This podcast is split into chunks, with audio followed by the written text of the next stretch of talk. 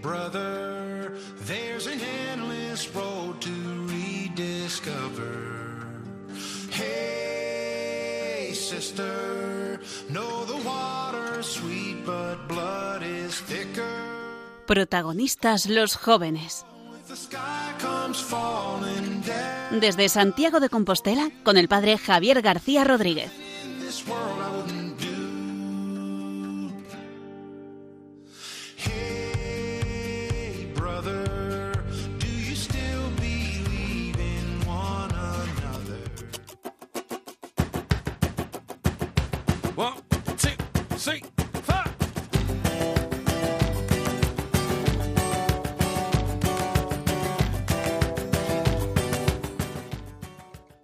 Corría el año dos mil diecinueve cuando recibíamos noticias de que un virus se comenzaba a contagiar en una parte muy lejana del planeta, en China.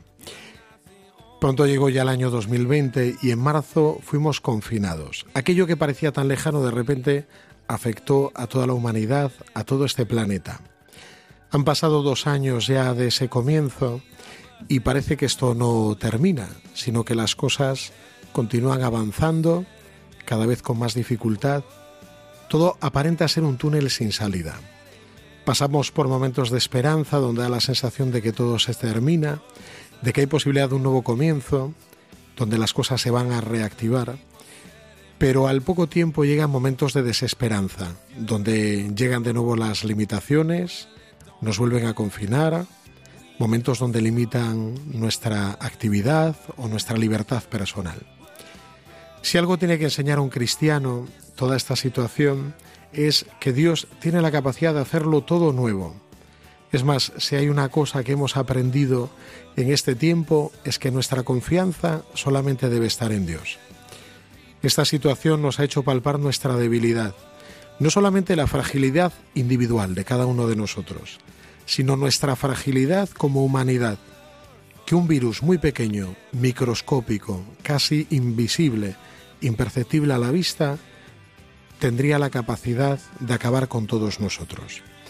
Por eso es un momento de centrar nuestra confianza en Dios. Comienza un año nuevo, año dos mil veintidós, año también para la gente de Santiago de Compostela muy especial, pues será un año santo prolongado. Después de un año dos mil veintiuno regular, comienza un año dos mil veintidós muy prometedor.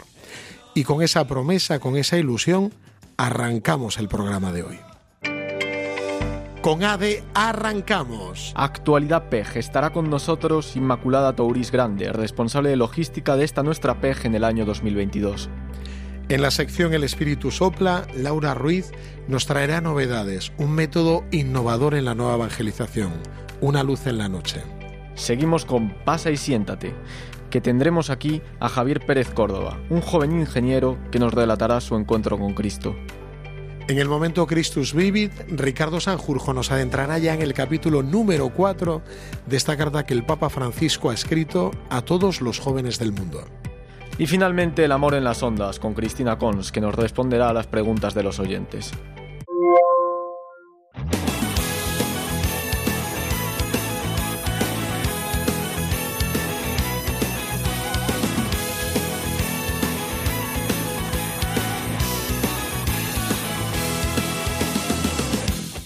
En nuestra sección de hoy de Actualidad P E J dos mil veintidós tenemos una invitada muy especial, ¿verdad, Gabriel? Sí, Javi, estamos de suerte. Tenemos con nosotros a Inmaculada Touris Grande, responsable de logística de la P E J y además presidenta diocesana de Acción Católica General. Bueno, Inma, un placer tenerte con nosotros en esta noche. Bienvenida, gracias por acceder a esta invitación. Antes de nada, yo quería preguntarte, porque sabemos que esta no es tu primera P E J, Peregrinación Europea de Jóvenes, que siempre que es Año Santo se celebra en Santiago de Compostela, sino que en la del dos mil diez, hace ya ahora va a ser doce años, eh, no solo participaste, sino que también tuviste un papel relevante. ¿Cómo fue aquella experiencia? Muy buenas, Javi. Pues la verdad que mi papel fue la encargada de alojamientos y fue una experiencia pues muy ilusionante, de un trabajo muy bien hecho. Y la verdad que fue disfruté muchísimo desde aquella P E J. Tanto trabajo que hay que hacer, muchas secciones, pero ¿cuál va a ser tu función en esta P E J, Inma? Pues en esta P E J soy la responsable de logística, yo y seis personas más. Y pues logística nos encargaremos pues de los caterings, nos encargamos de los alojamientos y nos encargamos pues de todas las secciones de, de los espacios donde va a haber las catequesis y donde va a haber los talleres. Participantes, más o menos, ¿tenéis una previsión? ¿Sabéis cuánta gente está interesada en este gran evento? Calculamos que unos quince mil jóvenes están interesados en venir a Santiago en esas fechas. quince mil de toda Europa, Gabriel. Bueno, nosotros estaremos también, ¿verdad, Gabriel? Claro que sí. Pero me pregunto yo, quince mil.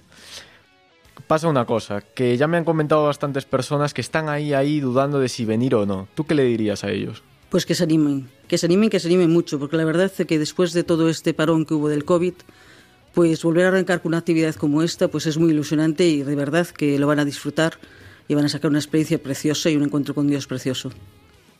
Y a nivel de expectativas, eh, no sé, hombre, es importante el tema organizativo, pero también es muy importante la vivencia que uno tenga en este tipo de, en este tipo de encuentros. A nivel de expectativas personales, ¿qué expectativas tienes de cara a esta P E J dos mil veintidós? Pues las expectativas, como en otras actividades que yo he participado y que han participado otras personas, pues espero que la gente realmente tenga ese encuentro con Dios fuerte, que después de esto te cambie la vida. Y te cambió la vida pues como me cambió a mí y como nos cambió a muchas personas. Sabemos también que de tu familia no estarás tú sola. Nos hemos enterado, tatachán, que van a estar también unas sobrinas tuyas como, como voluntarias. Pues la verdad es que sí, y me hace mucha ilusión. Son dos sobrinas que ya están, son universitarias y la verdad que es la primera vez que puedo decir que tengo familia directa participando en estas actividades. Y la verdad que estoy encantadísima. ¿Las apuntaste tú? ¿Se animaron ellas? ¿Cómo fue esto? Pues la verdad es que las fui apuntando a ciertas actividades de pastoral poco a poco y después ellas se fueron ilusionando y ya se apuntaron ellas directamente a la P E J. Ahí ya no tuve que insistir. Vale, o sea que es bueno, siempre vemos que un joven suele invitar a otro joven y en este caso se van, se van animando e ilusionando entre ellos. Hay una cosa que nos quedaba en el tintero, que es que todos estos eventos, estas peregrinaciones europeas, comenzaron cuando estuvo aquí Juan Pablo segundo. En el año ochenta y nueve.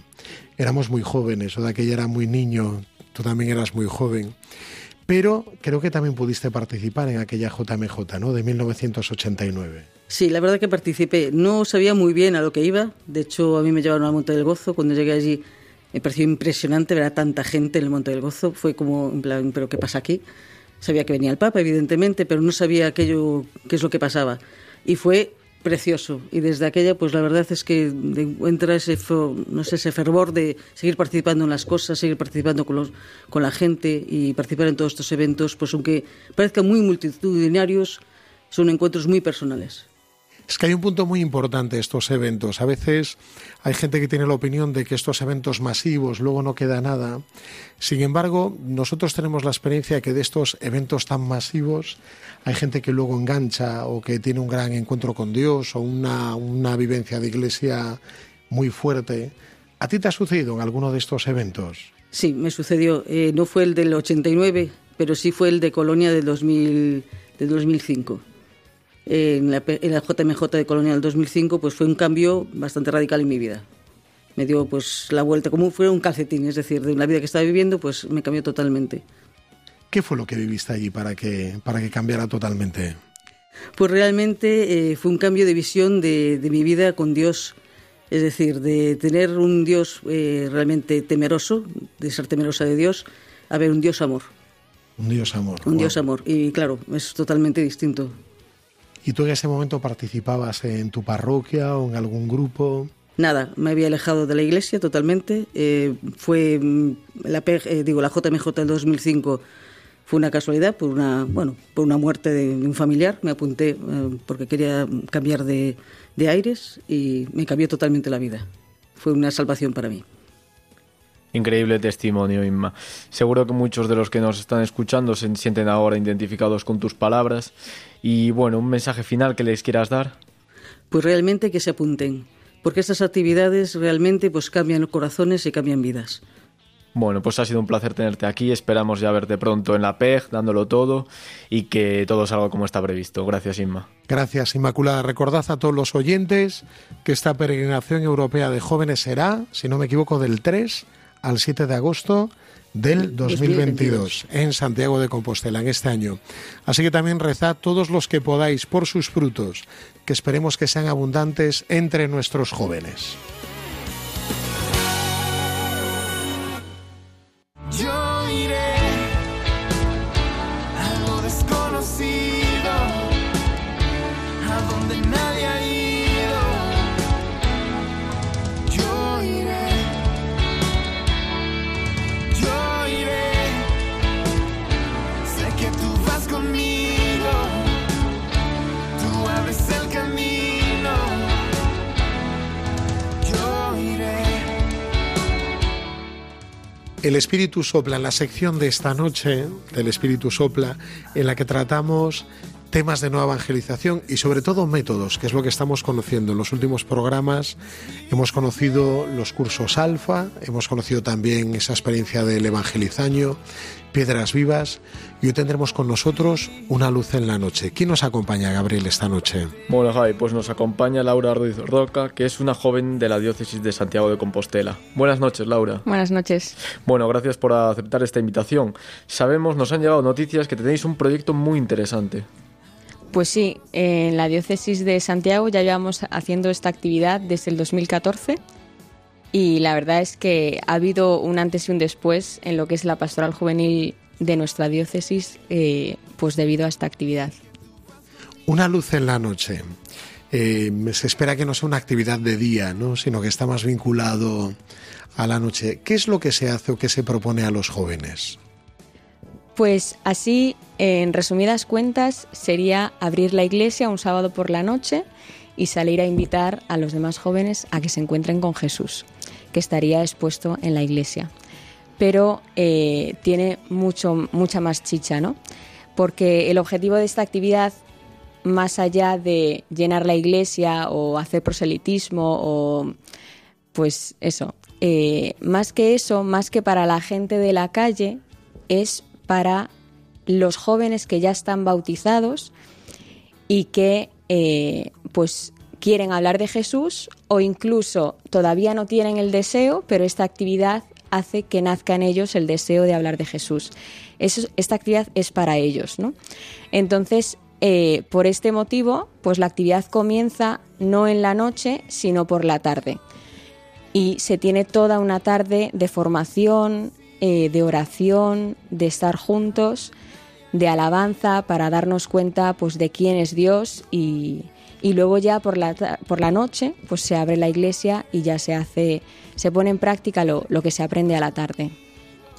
Alguno podría pensar que, bueno, estáis un poco locos, ¿no?, por querer hacer estas actividades y es complicado hablar de evangelizar en el año dos mil veintiuno, dos mil veintidós que viene. Pero, ¿cuáles son las principales dificultades que os encontráis a la hora de acercaros a los jóvenes a la noche? Pues eh, yo diría que más las dificultades las tenemos nosotros con nuestros prejuicios. Eh, la verdad es que mmm, prácticamente en la calle la gente es muy respetuosa y no ha habido grandes problemas. Eh, a no ser, bueno, pu- anécdotas puntuales, ¿no? Pero, pero más eh, somos nosotros con nuestros prejuicios que, que pensamos pues, que a la gente le, va, le vamos a molestar, que no va a querer aceptar nuestra invitación, que le va a parecer mal que la iglesia está abierte, abierta, que nos va a, a empezar con discursos, eh, pues no sé, de los curas pederastas, de que la iglesia tiene mucho dinero, de que Dios no existe, de que, no sé, la ciencia y la fe, y, y para nada. La gente en la calle es muy sencilla y sobre todo, eh, por mi experiencia, eh, ya lo que se nota es que estamos como en un postcristianismo, ¿no? Hay muchísima gente que nunca ha escuchado hablar de Jesús, eh, le nombras pues eh, ese nombre, ¿no?, le dices Jesús y, y no sabe a lo que te refieres. Le hablas de la iglesia y no sabe lo que es, te preguntan si es un nuevo pub o un nuevo local. Entonces, eh, pues al no conocer nada, absolutamente nada de, de nuestra fe, pues no tienen ningún prejuicio y, y están abiertos a lo que tú les quieres proponer. Si he entendido bien, entonces, esta actividad tiene como dos partes. Una parte de formación para los jóvenes que evangelizan. ¿Reciben algún nombre esos jóvenes? Sí, eh... usamos el nombre de Centinelas de la Mañana porque es una, una expresión que usó el Papa Juan Pablo segundo cuando precisamente él estaba pues alentando a, a que en la Iglesia se empezaran estos nuevos métodos para la evangelización, y, y usó esta expresión, que seamos centinelas de la mañana que anuncian la luz de un nuevo día. ¡Qué chulo! Y vemos también que tiene una segunda parte, que es lo que la gente ve, que es que sale una, una iglesia a la noche, salen jóvenes en parejas a invitar, la iglesia está abierta, hay música, hay acogida. Eh, yo imagino que en la ciudad en la que se haga, de alguna manera, recibirá un fuerte impacto todos los cristianos, los párrocos o los que colaboran. ¿Qué os dicen en general la gente de iglesia cuando ve, ven que los jóvenes se animan a, a realizar una acción así? Pues hay de todo, pero al final eh, la reacción es de admiración y de como de contagio, ¿no? De querer hacer lo mismo. Al principio, pues puede ser que algún párroco te diga, uy, pero abrir la iglesia a esas horas es muy peligroso, pueden pasar pues cosas eh, indeseables, ¿no? Pero, pero al final, pues cuando ves el resultado, cuando ves la iglesia eh, llena de gente que de verdad quiere encontrarse con Jesús, pues estos párrocos, estos sacristanes o eh, la persona que, que, que a la que tengamos que pedir permiso para abrir la iglesia, pues siempre se queda con buen sabor de boca y, y, y si queremos repetir, pues nos recibe con mucha alegría porque, porque ve que eso es la iglesia, ¿no? Que la iglesia está... existe para, para hablar de Jesús y que, y que esa es la esencia de la Iglesia, lo que nosotros hacemos. Yo imagino también que esta actividad tendrá como una gran incidencia en, en la vida de la Iglesia, porque no mantiene a nadie, a nadie indiferente. Estos jóvenes que han participado en La Luz en la Noche, tú que los has visto a lo largo de estos años, ¿han cambiado algo su mentalidad, su forma de afrontar el ser cristianos, el hablar de Jesús en su día a día? Pues eh, yo en nuestra diócesis lo he notado muchísimo. Eh, antes nosotros organizábamos actividades, convivencias, caminos de Santiago, eh, no sé, eh, vigilias de la Inmaculada, etcétera, y todos éramos como consumidores, ¿no?, de esas actividades. Y a raíz de, de esta actividad que precisamente te, te enseña y te anima a compartir tu fe, a hablar de Jesús a los demás y cómo hacerlo, pues todo esto se ha convertido en...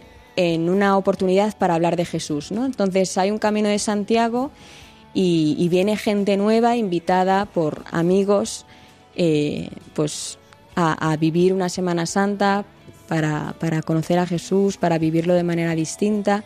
Y entonces de repente eh, todos los jóvenes de la diócesis no solo no tienen vergüenza de expresar su fe, sino que invitan a los que están en sus ambientes, a los que están con ellos en clase, a los que están con ellos en el trabajo, y casi pues me, me atrevería a decir que cada semana tenemos gente nueva, ¿no? En Qué pasada, porque en general muchos jóvenes cristianos suelen pasar anónimos en sus ambientes, o sea que esto genera que haya jóvenes que, que hablen de Jesús, que lo anuncien, que lo testimonien.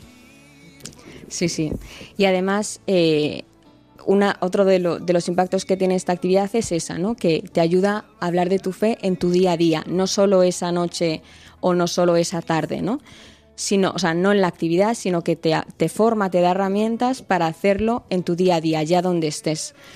Porque es lo que dice el Papa Francisco, ¿no? Tenemos que salir. Si nos quedamos dentro, pues la gente ya no viene a la iglesia, ¿no? Si nos quedamos esperando, pues no van a venir, ¿no? La mayoría, hay un montón de personas que se dicen católicas pero no son practicantes, entonces no las vamos a encontrar en la parroquia ni las vamos a encontrar en un ambiente eclesial. Por tanto, tenemos que ir allí donde está la gente, y donde está la gente pues es eh, en clase, en el trabajo, en los bares, y allí donde estamos pues hablar de Jesús. Hablábamos antes de las dificultades que hay, pero qué gran satisfacción debe ser cuando alguien que estaba necesitado de Jesús, tú eres capaz de llevárselo, ¿no? ¿Puedes contarnos así alguna anécdota que hayas tenido, que hayas llegado a casa y haber estado orgulloso de tu trabajo? Sí, son muchas, la verdad, porque una de las cosas que hacemos en La Luz de la Noche, de las cosas que más tiene importancia, es eh, entrar en un diálogo con las personas. Y al entrar en este diálogo las personas te empiezan a, a compartir pues cosas de su vida y, y luego tú llegas delante de Jesús con esa persona y rezas por, por lo que te ha compartido, ¿no? Entonces hay muchas personas que se emocionan, eh, que te lo agradecen y realmente sientes eh, pues la, la acción de Dios, ¿no? Pero sobre todo eh, también yo lo he sentido no solo al ver a los demás, a los que entran en la calle, sino el simple hecho de yo misma hablar de Jesús hace que sienta gozo dentro de mí, ¿no? Eh, es como pues una persona que está enamorada y, y, y simplemente pues le gusta hablar de, de su novio, ¿no? Si empieza a ser una pesada ya, ¿no? Pues sería algo así, ¿no? El, el simple hecho de hablar de Jesús, te da igual cómo responda a la otra persona, pero en ti eh, pues hace que sientas gozo. Laura Ruiz Roca, responsable del proyecto en la diócesis Una Luz en la Noche para jóvenes. Muchísimas gracias, nos ha dado mucha esperanza todo lo que nos has compartido en esta noche. Sí, sin duda, Javi, sin duda. Pues nada, esperamos verte próximamente por nuestros micrófonos y te agradecemos tu presencia. Muchas gracias, Laura. A vosotros.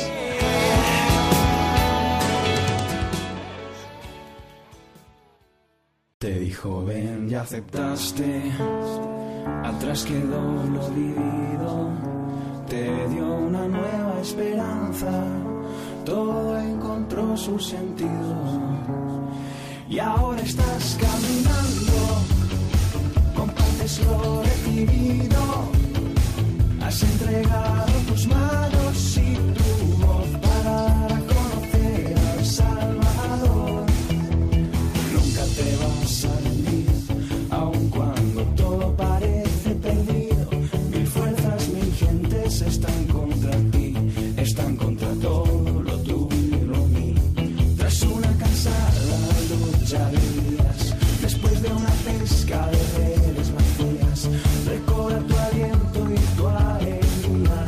La Virgen María te viene a decir: no te rindas, no te rindas. La fe de este pueblo será tan estable como la. Este pilar, no te rindas, no te rindas, todo tu esfuerzo, todo tu empeño, su recompensa tendrá. Aunque el Señor te perdone, quizá te cuestiones si vales o no, de todo sabido que estabas dormido cuando Jesús más te necesitó.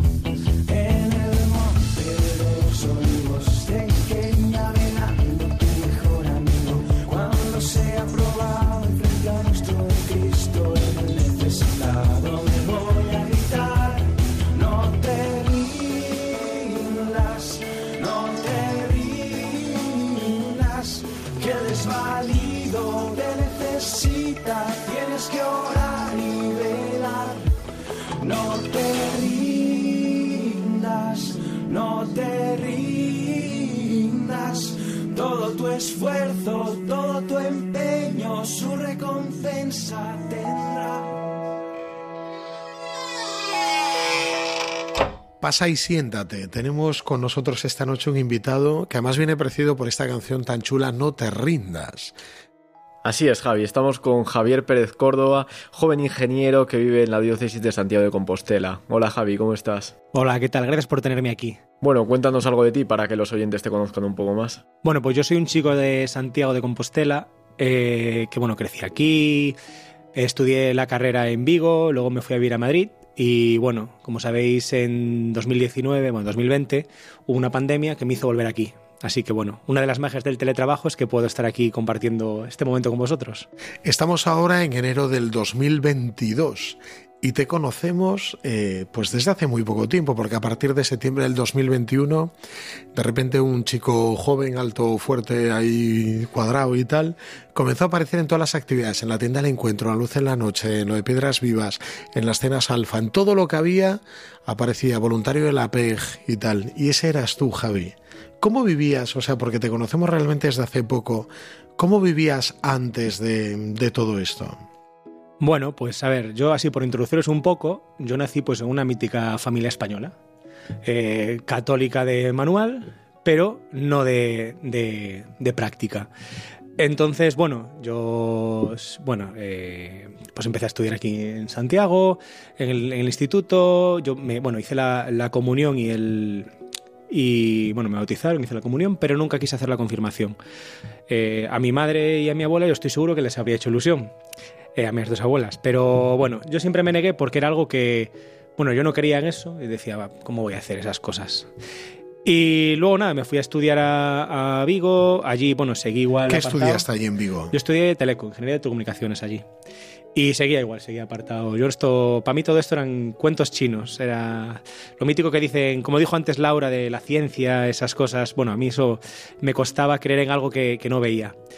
Y bueno, así avancé, me fui a Madrid a trabajar, bueno, a estudiar primero un máster, luego a trabajar. Y hasta que un día, por, bueno... Eh, casualidad, pues tuve un primer encuentro, a ver, con el Señor no, pero con alguien que sí que me hizo acercarme a él, así que bueno. Pues la verdad, pues, increíble, ¿no? Pero cuéntanos un poco más, ¿en qué consistió ese encuentro? ¿Quién fue? Bueno, pues a ver, puede parecerse un poco, un poco raro, pero todo nació por un partido de pádel. ¿Un partido de pádel? Bueno, o sea, cualquier ambiente es bueno para, para llegar a Jesús. Hombre, pues sí, pues se ha demostrado que sí, o sea, todo, bueno, un compañero mío, pues eran tres para jugar, un, bueno, un amigo, un viejo conocido, podríamos decir, y dijo, oye, necesitamos una persona más para jugar al pádel, ¿te vienes? Y yo, bueno, como ya ahora me conocéis, digo sí a casi todo, entonces dije, bueno, vamos a jugar al pádel. Y a raíz de ahí, bueno, este, este chico pues me fue invitando a, a un grupo de oración que, que él tenía y tal, y yo dije, bueno, estas cosas de frikis, yo pensé, dije, estos frikis van allí, cogen, miran hacia una estatua o miran hacia, hacia un altar y, y, y celebran cosas, cantan, rezan, y yo, bueno, bueno, vamos a ver, vamos a ver de qué va esto, porque si una cosa que he tenido siempre es curiosidad. Entonces, nada, empecé a ir, empecé un poco por allí. Luego tuve otro amigo que, bueno, así vi las dos caras de la moneda. Un amigo que estaba muy alegre con, con su encuentro con Jesús y otro amigo pues que lo estaba pasando mal y veía como en él, eh, pues él tenía algo más que yo en los momentos difíciles no tenía, que era a Jesús. O sea, él se agarraba siempre como que siempre había una vida más, como si fuera un, un, un videojuego. Entonces, bueno, este otro chico, al primero, al que me invitó al grupo de oración, Eh, le comenté, oye, ¿sabes de algún sitio donde haya gente joven, así, bueno, pues con la que poder compartir, con la que poder pues ir creciendo en la fe? Porque, como yo siempre digo, yo soy un bebé en pañales aún. O sea, yo, o sea, pensad que yo tengo veintisiete años y con siete años hice la comunión. Nada más. Bueno, aparte de alguna misa por, alguna, por algún fallecimiento, así, lo demás, nada, cero. Sí, porque a veces dices que eres un cristiano de primero, de primario, algo así, sueles sí. decir, no, eres un... Claro, yo siempre que me preguntan, yo estoy haciendo primero de cristianismo. Entonces, bueno, eso, sé muy poco, pero bueno, poco a poco voy, a, voy aprendiendo, sobre todo, a cómo, cómo se viven. No cómo se viven, sino qué se celebra y qué se vive. Porque yo creo que cómo se vive, cada uno pues tiene sus propios matices. Pero, pero bueno, yo diría que ese es eh, mi primer encuentro, es eh, pues eso, con esos dos amigos, como que la parte, la cara bonita y la cara menos bonita. Y, y eso fue lo que me hizo tener, pues, eh, despertar esa curiosidad que estaba en mí.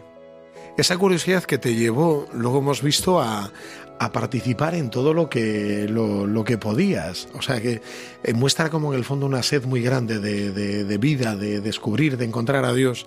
Porque enseguida te conocimos en la capilla universitaria, luego aceptaste la invitación a participar en cursos Alfa con universitarios y jóvenes profesionales, luego también un retiro de FETA. O sea, ¿qué te han ido aportando? Porque han sido tres meses tremendamente intensos. ¿Qué te han ido aportando todas estas cosas? Sí, o sea, yo siempre que me preguntan, yo digo que estoy como en la luna de miel aún. Porque cada cosa para mí es nueva. Y la gente pues ya que ya ha hecho Alfa, que ya ha hecho FETA, que, o, que, o que es eh, cristiana de cuna, como digo yo, que es gente pues que de, más o menos siempre ha tenido una, una cierta creencia, pues bueno, lo vive distinto a mí.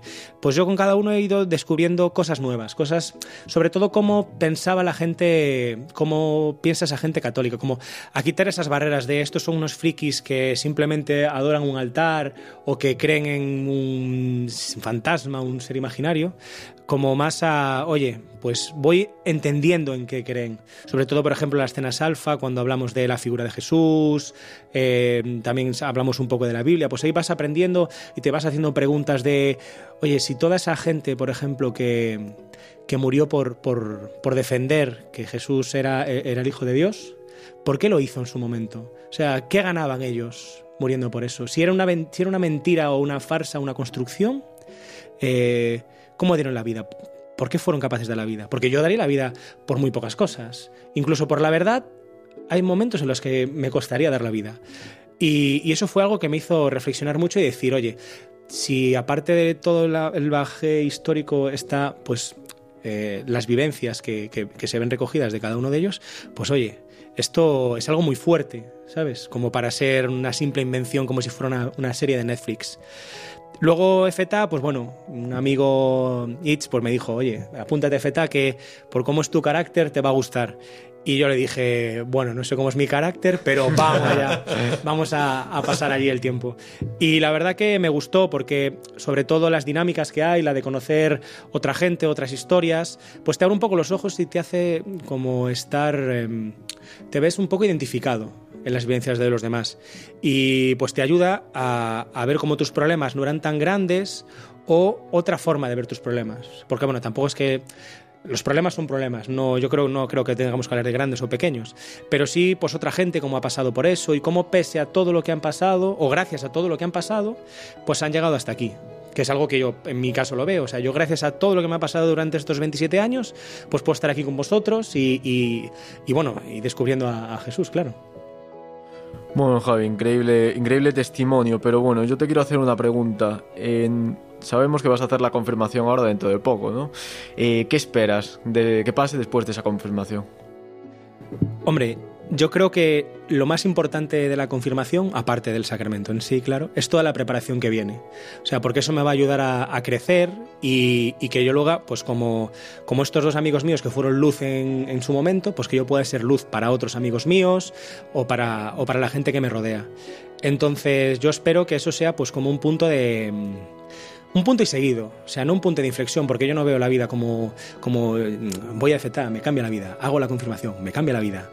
No, yo creo que es, para mí es todo un proceso de, de maduración. Entonces yo creo que no va a ser uno más, un, un punto más, pero sí va a ser muy grande, pero, pero para continuar, para continuar eh, en esto que supongo que para aquellas ya no será luna de miel, sino que será primeros años de casado.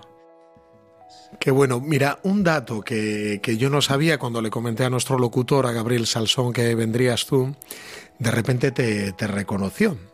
Eh, Gabriel, ¿nos podrías decir, porque tú conocías a Javi Percor, Pérez Córdoba, como le solemos llamar, os conocíais del instituto, ¿no? ¿Qué recuerdos tienes de, de, de este hombre al que estamos entrevistando hoy, que me decías antes a micrófono cerrado?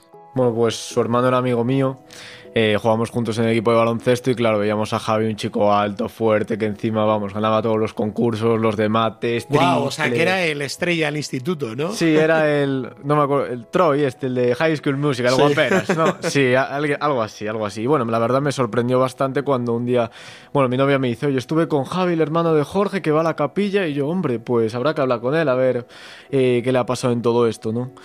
O sea, que te... Está impresionado lo que ha sucedido. Javi, yo imagino que, que tú no eras consciente de que los pequeñajos te tenían como referencia en el, en el instituto, ¿no? No, que va, que va. Yo no, no, no era consciente de nada, pero, pero bueno. Hay una cosa además muy buena, que tú vives todo de forma como muy desenfadada. Y también lo de la fe, que no has tenido ningún problema nunca en manifestarlo de forma pública. Es así, lo dices a la gente...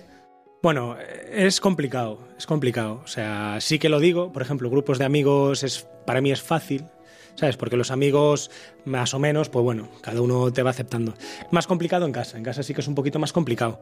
Porque cuando una persona es de una forma o se comporta de una forma hasta X años, cuando hay un cambio así radical, pues chocan. Sobre todo, bueno, las madres se preocupan, esas cosas que pasan. Aunque, por ejemplo, mi madre es, es creyente igual, o sea, no, no hay problema, pero se preocupa. Entonces, bueno, es algo que hay que ir, yo creo, con mano izquierda, poco a poco, para que, aunque yo me apunte a todo... Eh, ir pues un poquito así comentándolo, ¿sabes? Pero bueno, pero bien, ¿eh? O sea, no es traumático, no es nada, nadie me mira raro ni, ni nada de eso. Un último mensaje que quieras mandar ahora que se va acabando nuestro tiempo de, de testimonio. ¿Qué querrías decir a, a esa gente que, que está buscando de una manera o de otra? Bueno, pues yo creo que lo más importante, lo que más me ha ayudado a mí, no, lo más importante es eh, tener amigos de fe. eh, gente a la que poder comentarle tus inquietudes, aparte de, bueno, el sacerdote con el que siempre puedes hablar, pero con amigos con los que puedas vivir, eh, ver cómo, cómo relacion, bueno, relacionarte con ellos y poco a poco pues ir, a, ir avanzando y acercándote. Y oye, si tienes la suerte de tener un encuentro con el Señor en ese proceso, genial, pero yo creo que es algo en lo que tienes mucho que ganar y nada que perder. Pasa y siéntate hoy con Javier Pérez Córdoba, este joven de Santiago de Compostela, ingeniero de telecomunicaciones, que nos ha compartido su testimonio. Momento Christus Vivit con Ricardo Sanjurjo. Llega nuestro momento Christus Vivit, esta carta que el Papa Francisco ha enviado a los jóvenes de todo el mundo y que estamos tratando en cada uno de nuestros programas. Llevamos ya tres programas, Javi, y hoy toca hablar del cuarto capítulo. ¿De qué trata? Pues antes de nada, feliz año a todos los, los oyentes de, de Protagonistas de los Jóvenes aquí en Radio María. Y este cuarto capítulo de la Christus Vivit trata de, de, bueno, pues el querigma en el fondo, o sea, el gran mensaje de sal, el gran mensaje de amor, de salvación que, que la Iglesia, que el Evangelio trae para cada, para cada uno de los jóvenes, ¿no? Es posiblemente uno de los capítulos más cortos de toda, de toda esta carta, de toda esta exhortación, apenas veintitrés eh, números. Pero un poco va al meollo de lo que es nuestra fe. Lo divide el Papa en cuatro, vamos a llamarlo así, epígrafes, ¿no? Dios te salva, eh, perdón, Dios te ama, Cristo te salva, Él vive, y, el, y luego un último epígrafe dedicado al, al Espíritu Santo. Pero en el fondo es eh, pues ese gran anuncio a los jóvenes de, del amor de Dios, básicamente. He leído en algún pastoralista, especialmente gente dedicada a la pastoral juvenil, que han dicho que este capítulo es como el corazón de la carta. O sea, ellos dirían, si tuvieran que ordenarlo, esto sería como el principio, el lugar donde comenzaría toda esta propuesta de pastoral con jóvenes que realiza el Papa Francisco. Evidentemente, porque tú cuando quieres proponer algo tienes que sentar los fundamentos, ¿no? Y estos son los fundamentos del, del mensaje cristiano, en el fondo. Eh, bueno, como sabéis, yo me dedico al estudio de la Biblia y nosotros muchas veces hablamos del querigma, es decir, el, el meollo, el núcleo, el cogollo de la predicación de los, de los primeros discípulos, de los apóstoles, que es pues la muerte, resurrección y la exaltación de Jesús, y cómo eso luego tiene influencias en la vida de la Iglesia. Y esto un poco es lo mismo, o sea, él habla de, pues por un, por, por un, en un principio, en ese epígrafe, Dios te ama, habla de, pues de cómo hemos sido creados por amor, o sea, un poco el proyecto que Dios tiene para cada uno de nosotros y, y cómo a partir de eso se fundamenta todo. Luego eh, nos habla de, del, del misterio de la redención en Cristo, nos habla también de la resurrección, es decir, que Cristo no es simplemente un, pues un personaje histórico del que acordarse, no es simplemente un, un maestro que estuvo ahí hace dos mil y pico años, sino que está presente hoy en nuestras vidas. Y por último nos habla de, la, de cómo actúa el Espíritu Santo pues en nuestro presente, en nuestro hoy, en nuestro cada día, cosa que es pues fundamental en el fondo, porque si, si luego, como va a seguir diciendo, va a proponer este nuevo camino tanto para los jóvenes como para los que trabajamos pastoralmente con jóvenes, que es el resto del desarrollo de la carta, pues primero hay que establecer los fundamentos. Muy interesante. Hablaste de dos mensajes clave del Evangelio, que es el amor de Dios y la salvación. A día de hoy, dos mil veintidós, ¿cuál crees que tiene que ser el mensaje principal de la De, de la Iglesia Católica, o si hay que abordar los dos temas eh, por igual? Es que yo creo que los dos temas no se pueden abordar por separado, es decir, eh, el amor de Dios, que es, es primero, como, como nos recuerda insistentemente la Biblia, ¿no? Eh, es el fundamento de todo, y la salvación es como se manifiesta concretamente, eh, concretamente ese amor. Y yo creo que la, el mensaje de amor y de salvación de Dios, en el fondo es... Eh, pues recordarnos siempre que, que el mal, que lo malo, que el maligno no tiene nunca la última palabra, que eso es Cristo. Y que eso se va notando en las pequeñas cosas de nuestra vida, y por eso podemos seguir confiando y seguir esperando activamente, pero sobre todo se va a, se va a manifestar, ¿no? Entonces esa espera, esperanzada activa que, que es propia del Adviento, que lo dejamos atrás hace una, unas pocas semanas, pero que es propia de la vida del cristiano. Yo creo que ese es el, el gran mensaje para este dos mil veintidós.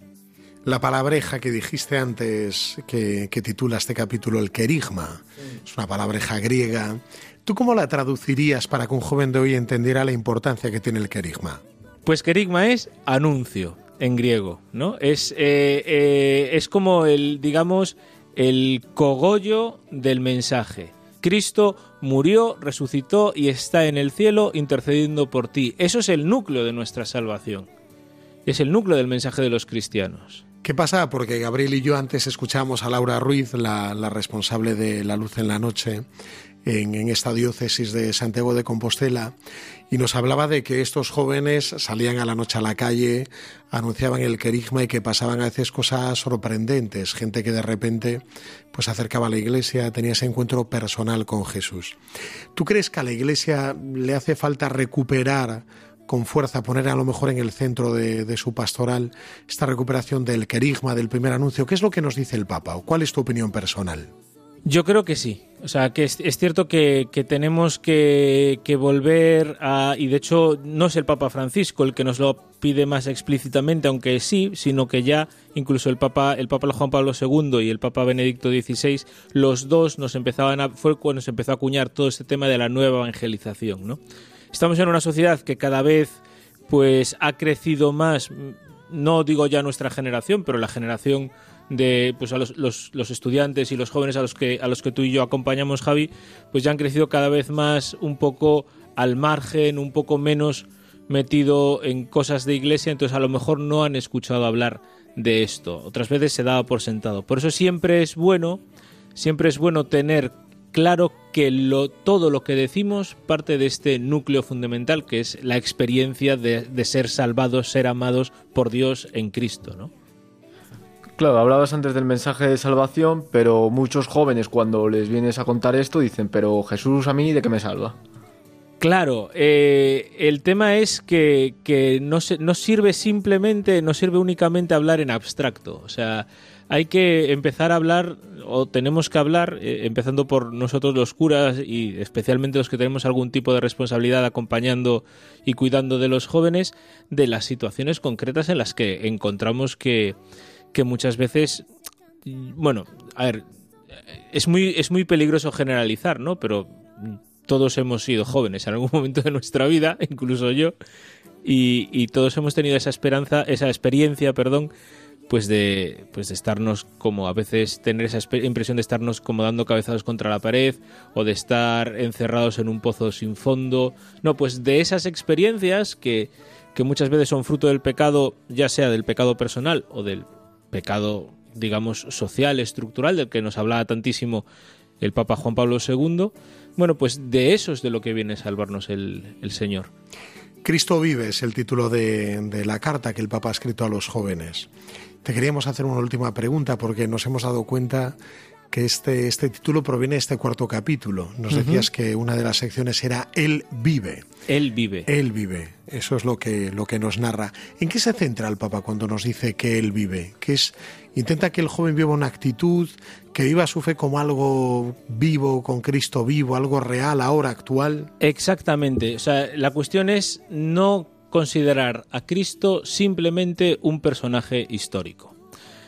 Eh, que a veces es la tentación, ¿eh? A veces la tentación. No, Cristo es, es algo que es real, es alguna persona con la que yo me puedo relacionar en mi hoy, en mi día a día, en el presente, y no es simplemente una persona de la que puedo leer en los libros de texto o en la Biblia, como podría leer pues de personajes de Julio César o del emperador Octavio Augusto, o de personajes más recientes, ¿no?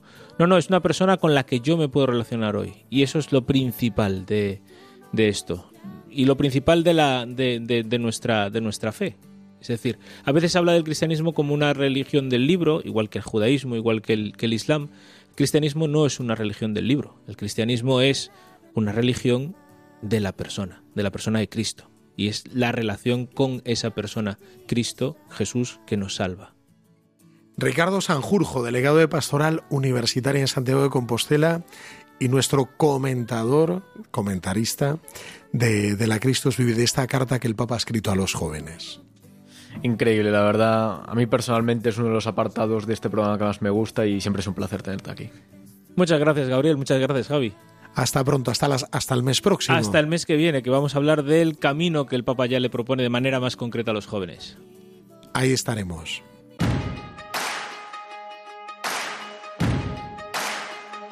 El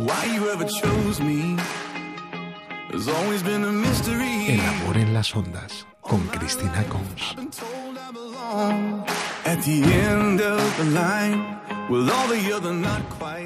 Bueno, pues con mucha pena estamos llegando al final de nuestro programa de hoy.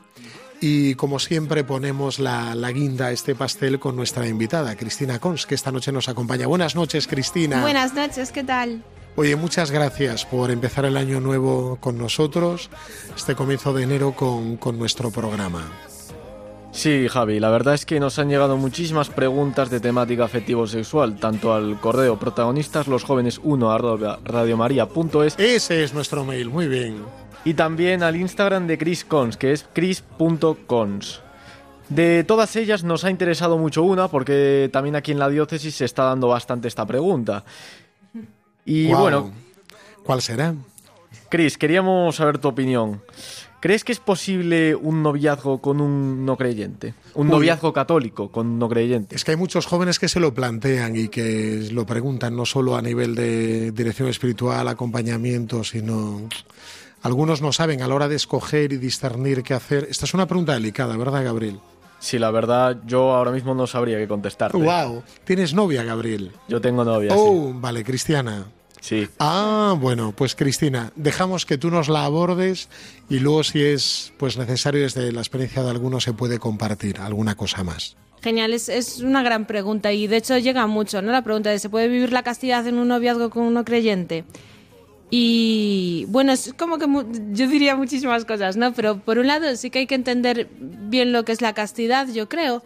Porque hay veces que eh, la gente tiene en mente que es como una represión, negarse, lo que sea. Y al final la castidad es, es, yo creo que es lo contrario, es un sí mayúsculo al, al, al amor, al matrimonio, al noviazgo, a la vida, a todo.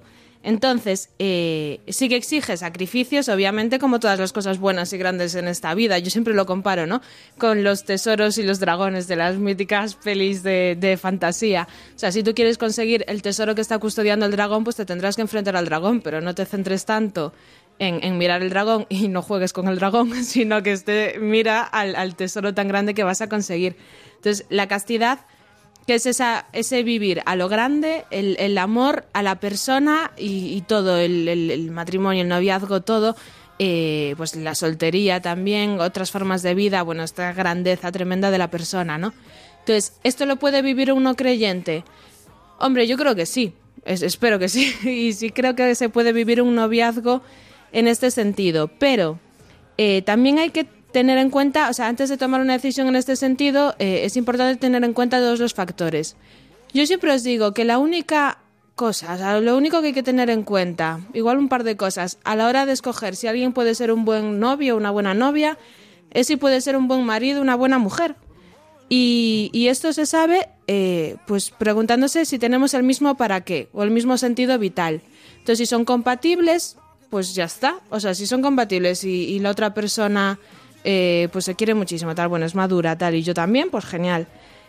Entonces, ¿qué sucede? Mm, plantéate, o sea, planteaos si vosotros eh, os importaría tener un matrimonio con un creyente o con un no creyente, o cómo, cómo queréis esto en el futuro, ¿no? Que esto es al final el tema. Y que al final, a veces cuando hablamos de noviazgo cristiano pensamos, pues es que un noviazgo cristiano es no tener sexo hasta el matrimonio. Pero, no, o sea, también está bien, pero es muchísimo más. Yo siempre cuento, eh, cuando mi, el que ahora es mi marido, éramos novios, él, él vivió una conversión cuando éramos novios y yo empecé a salir con él, porque tampoco sabía yo mucho de esto, no, pero bueno, entonces empecé a salir con él cuando no era cristiano y por un milagro, y ojo, una excepción, que esto no es lo habitual ni es la norma, sino que es la excepción, eh, pues se convirtió.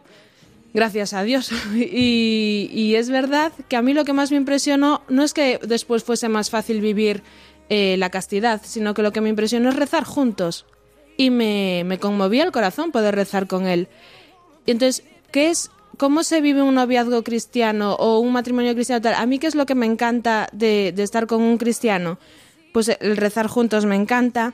Primero, que es una ayuda adecuada a mi santidad de forma intencional. O sea, él, él quiere que yo sea santa y que ponga a Dios de primero. Y esto me encanta, que lo hace de forma a, a propósito y yo también lo hago con él a propósito. Eh, que podemos leer y comentar la Biblia juntos, que podemos hablar de nuestras experiencias de Dios y no nos mira el otro como si estuviésemos locos, sino que es como, pues Dios, siento que me ha dicho no sé qué y tal, y genial. Eh, que podemos rezar el rosario juntos, que bendecimos la mesa, cada comida, los dos, que evangelizamos a nuestras familias, porque su familia no son creyentes, la mía tampoco, entonces nos evangelizamos ahí a muerte, ahora en Navidad nos evangelizamos un montón a ellos.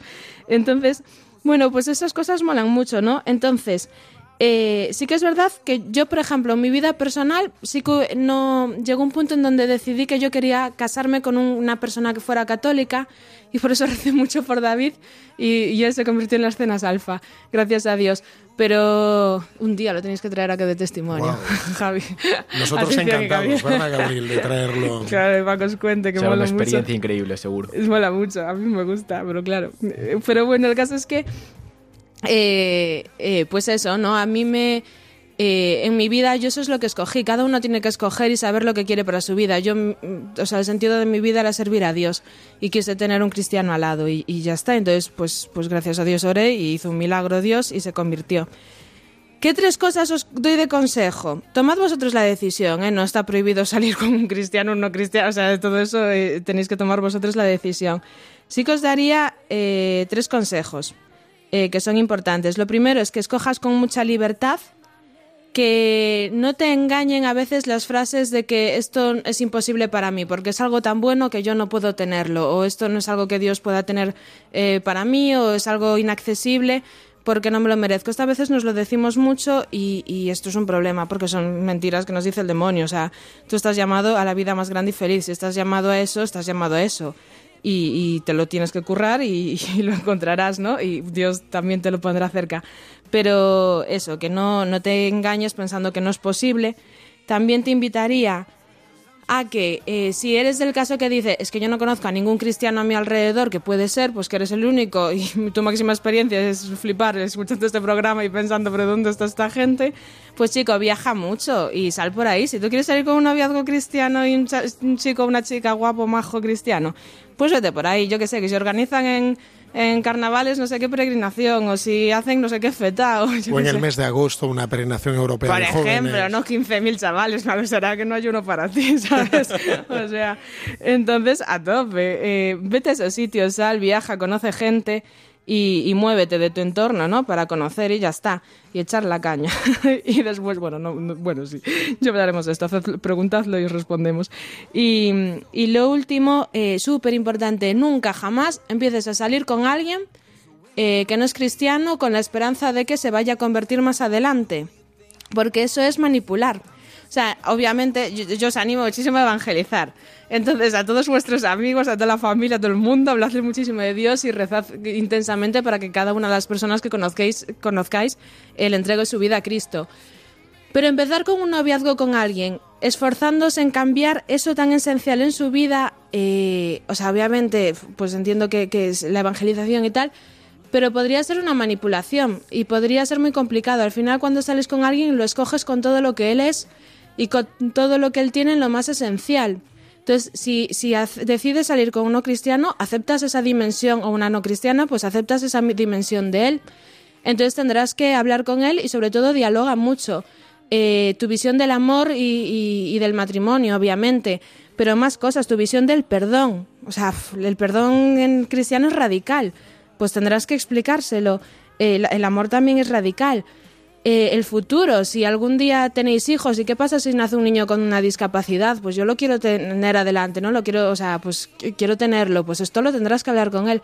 Son muchos temas que yo creo que es bueno hablarlos, entonces eh, simplemente dialogadlo y si, y si lo ves que es oportuno y tal, pues, pues da el paso, eso con mucha libertad, cada uno lo que queráis. Yo creo que así más o menos respondo, ¿no? Ha quedado, la verdad, súper claro. No sé, Javi, ¿tú tienes alguna duda más? Sí, no, me ha encantado sobre todo la exposición, lo que nos has dicho y cómo lo has planteado.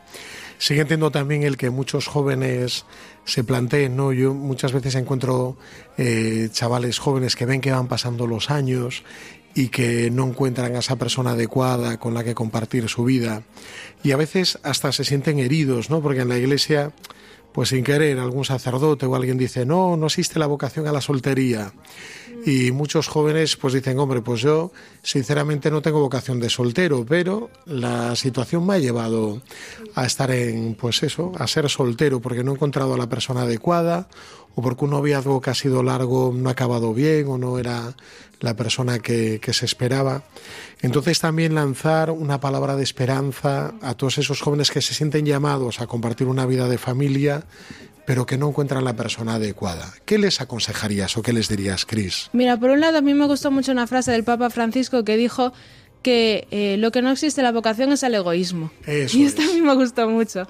Entonces, por circunstancias de la vida, pues eh, al final es, estás soltero y tal, o sea, tú las inter... pues mira, ¿qué es lo importante saber? Que estés soltero no significa que no valgas la pena, que esto es muy importante, porque hay gente que se agobia, bueno, y aparte es que hay gente que se agobia con veintitrés, veinticuatro años, que yo digo, a ver, relájate un poco, ¿no? Pero, eh, y, y, y no, y están agobiados y lo pasan mal y lo sufren, Eh, pues porque no tienen a alguien, o sea, que estés soltero no significa que no valgas la pena, de verdad.